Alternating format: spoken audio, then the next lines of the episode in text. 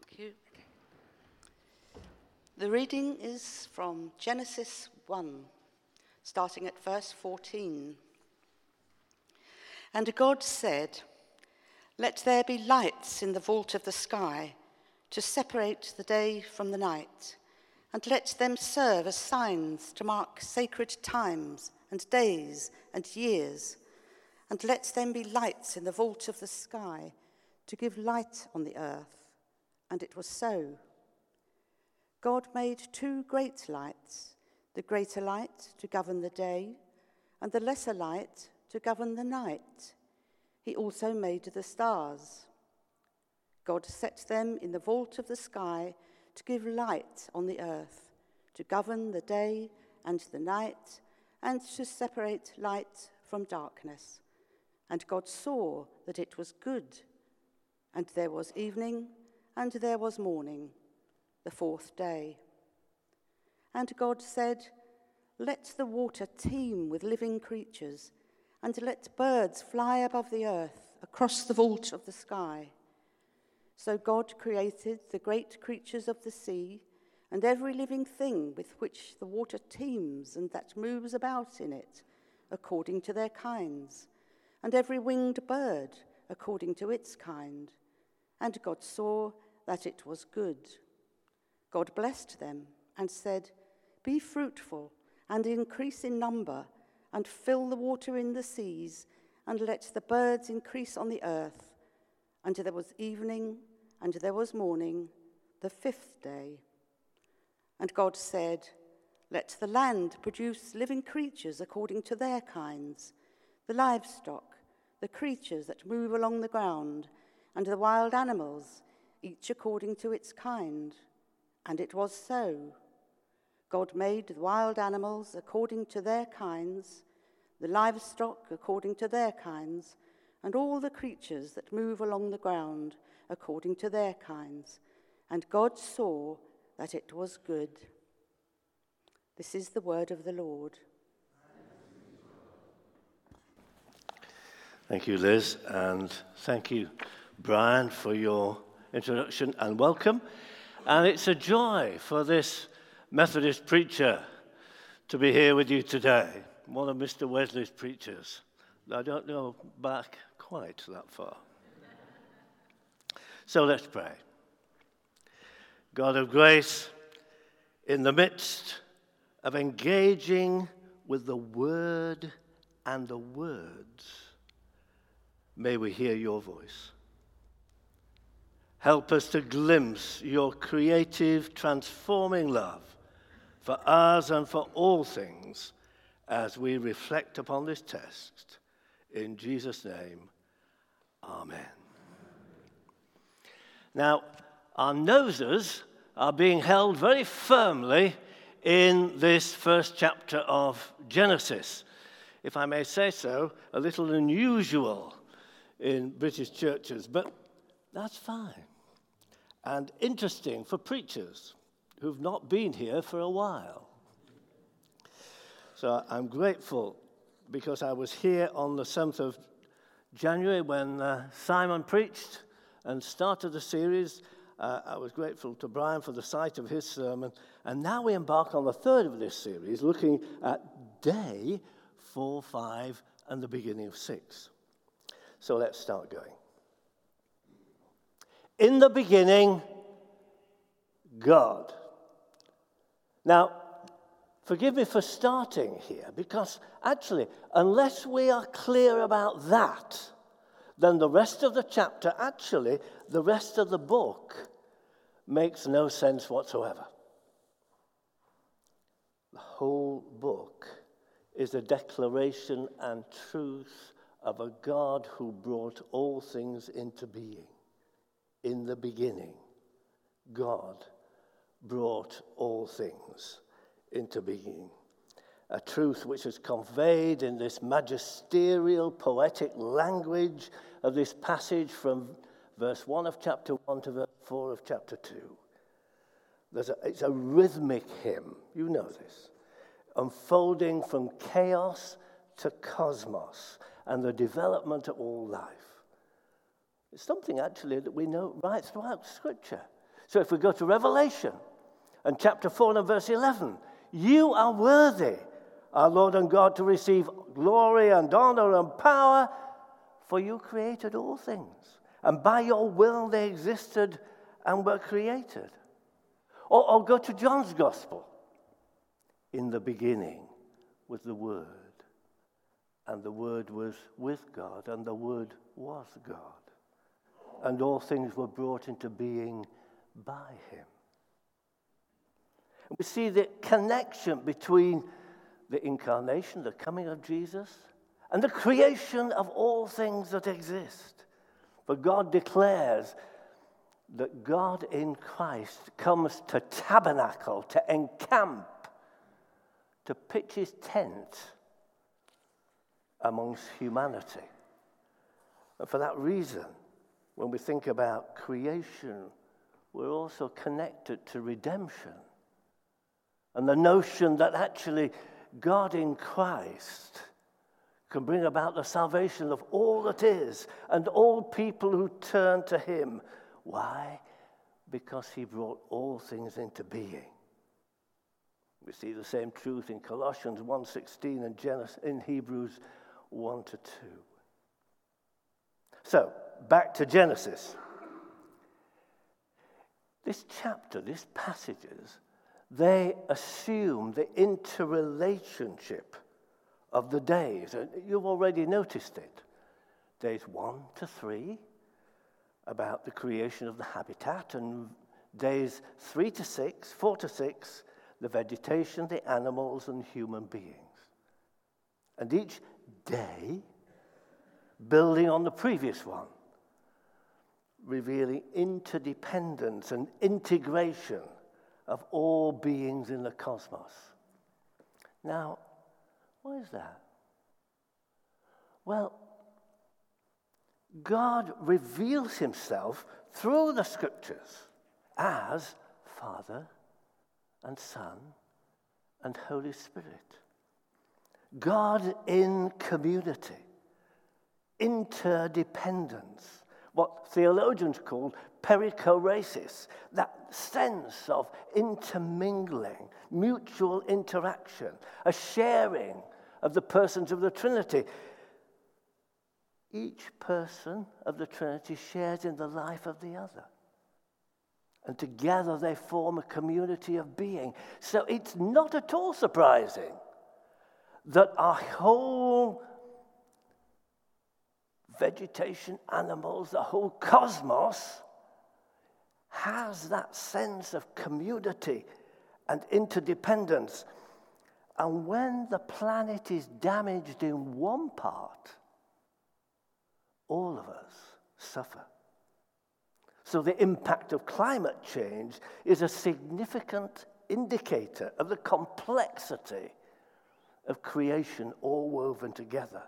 When the climate heats unusually, when species become extinct or are significantly reduced, the consequences of a massive reduction have implications right around the planet. Take, for instance, bees. How we depend upon bees if you're a gardener, and how pesticides are affecting them is a really good example. Or in October 2018, the World Wildlife Fund published a report indicating that humanity, get this, humanity has wiped out 60% of mammals, birds, fish, and reptiles since 1970. That's within the lifetime of most of us the warning that the annihilation of wildlife is now an emergency that threatens civilization. This is the very creation that God brought about.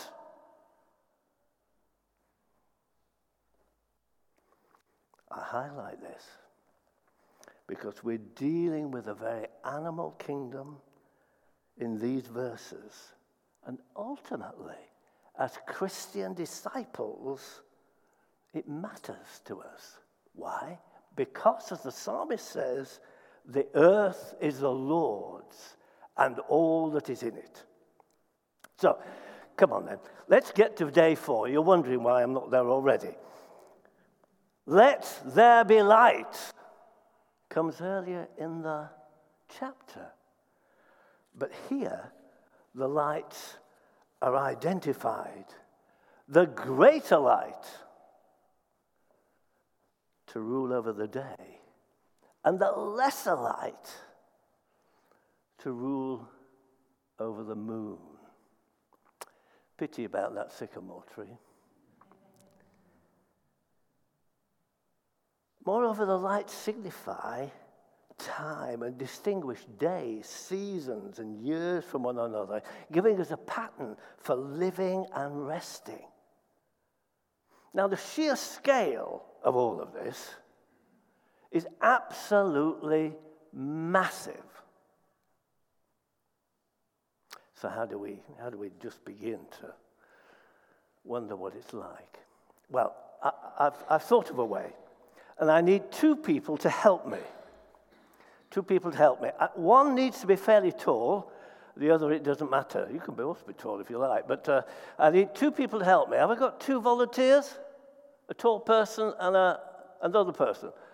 Good. Are you a tall person? You are, indeed, you are. Yes, quite. Okay, and another person, please. Yes, come on. Right. If you, if you just stand there, sir, your name is? Andrew. Andrew, Andrew you're sterling. That's wonderful. And, and here we are. Sarah. Sarah, you're wonderful too. Uh, here you are. Sarah, I'm going to give you something that's very precious. You mustn't lose it or damage it. Right? You, you can take it. Mm-hmm. Hold it up. Can you all see it? Come on. Uh, there you are. It's very small in this scale, isn't it? Now then, Andrew, I've got something for you too. Here. Right. Yes, good, good, very good. Now, Sheila? Sarah. Sarah, Sarah, would you mind going to the, the back? If you go yeah. down the aisle, yeah, yeah. do you mind? Don't lose it. It's very precious. Okay. Andrew, I need you to come. Excuse me while I move the vegetation. Whoa. Uh, okay. I need you to come. Do you mind getting into the baptistry? Are you all right in there? Are, are you baptized already? Oh, good. Okay. So hold it up. Hold it up. Higher. Okay, that's fine. Now, Sarah, no, right at the back. Right at the back, yeah. Move the chairs. That's right. Okay, okay. Now, I came earlier in the week, and if the sun were a football, 22 centimeters, the earth would be a peppercorn 23 meters away. Sun, the sun is beaming. Beaming. and the earth is all over there. And if this scale were, were uh, Neptune would be somewhere just beyond Hairstock Road, and all the others in between. Ladies and gentlemen, the sun, the earth.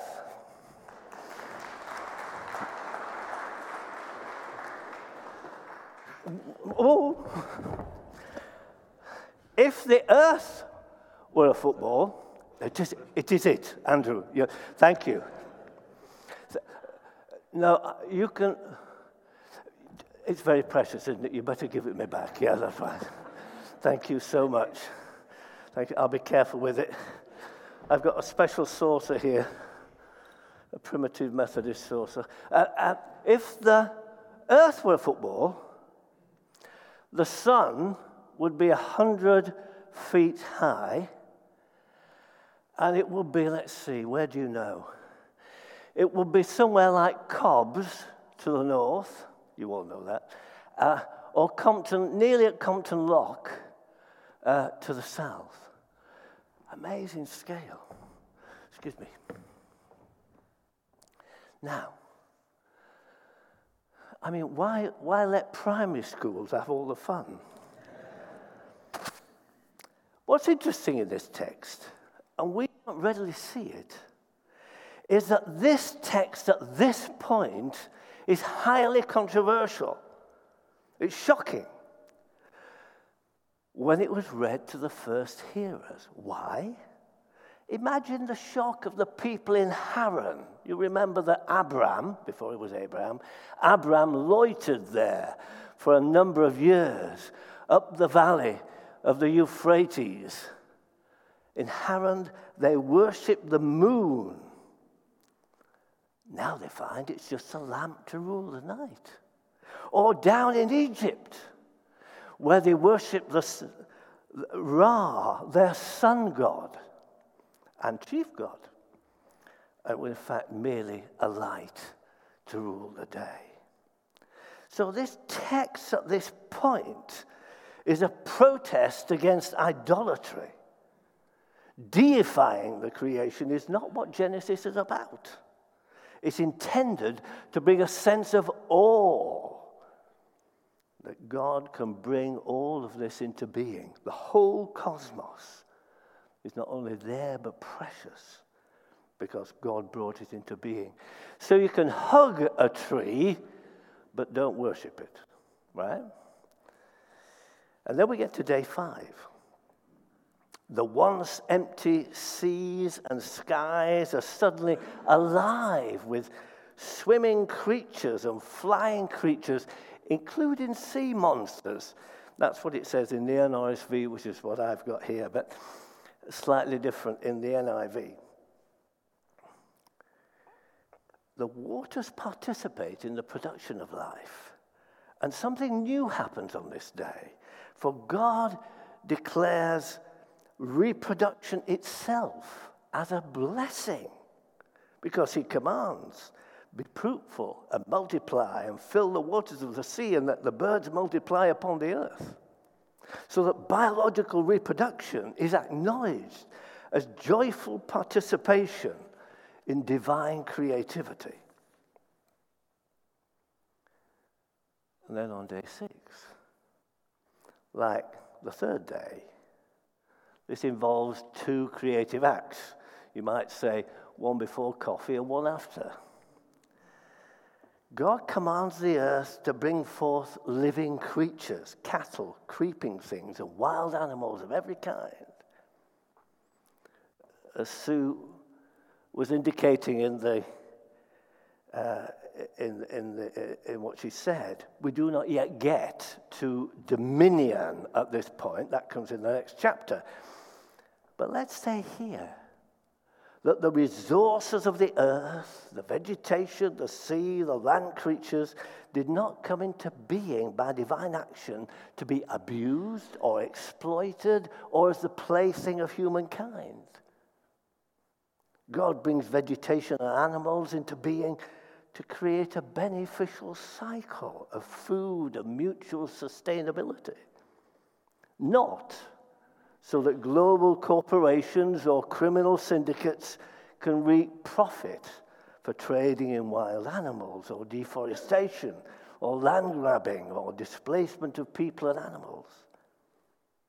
Or for the overconsumption by a minority, which leads to the detriment of the ma- majority of people in the world. God brings all things into being to ensure that there is enough for all, for everyone, forever. Well, what happens later in day six, we'll leave to next week. That's where the trouble really begins. Let's reflect then on the immensity of all that is. Cosmologists, many of them Christians, assure us that the sun is just one of perhaps a hundred billion or more stars in our galactic home, and that our galaxy is just one of potentially 200 billion in the observable universe alone.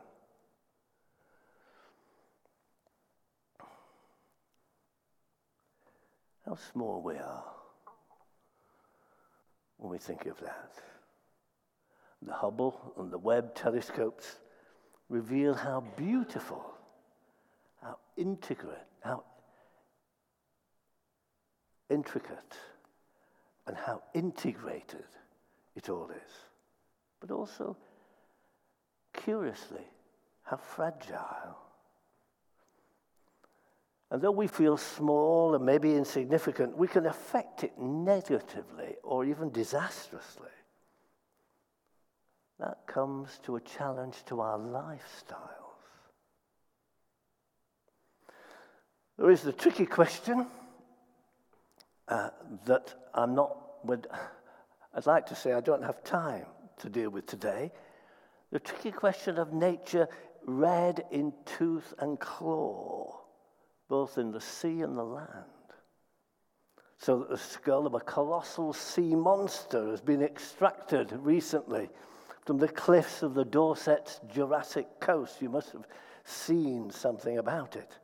It's not a cuddly animal, it belongs to a pliosaur, a ferocious marine reptile that terrorized, we're told, terrorized the oceans about 150 million years ago. Or on land, Ty- Tyrannosaurus rex. Now, I have to say, I have four grandchildren, and all of them have T Rex as a cuddly toy. You know, which is an interesting kind of way of dealing with it, but I'm not sure that really it was very cuddly at the time.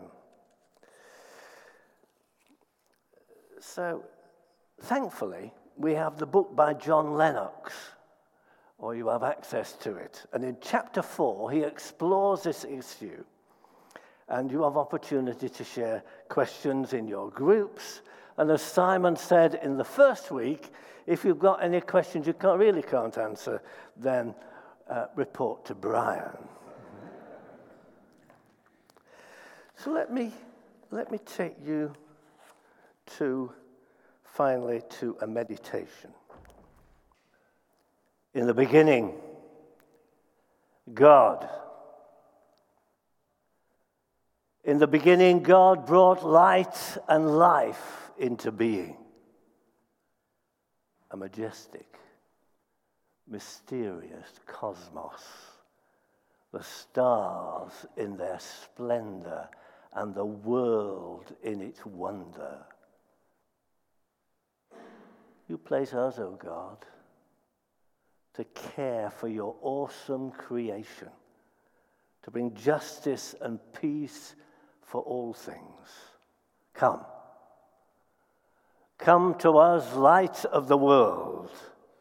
Equip and empower us to be lights of truth and grace among all that you have made. Amen.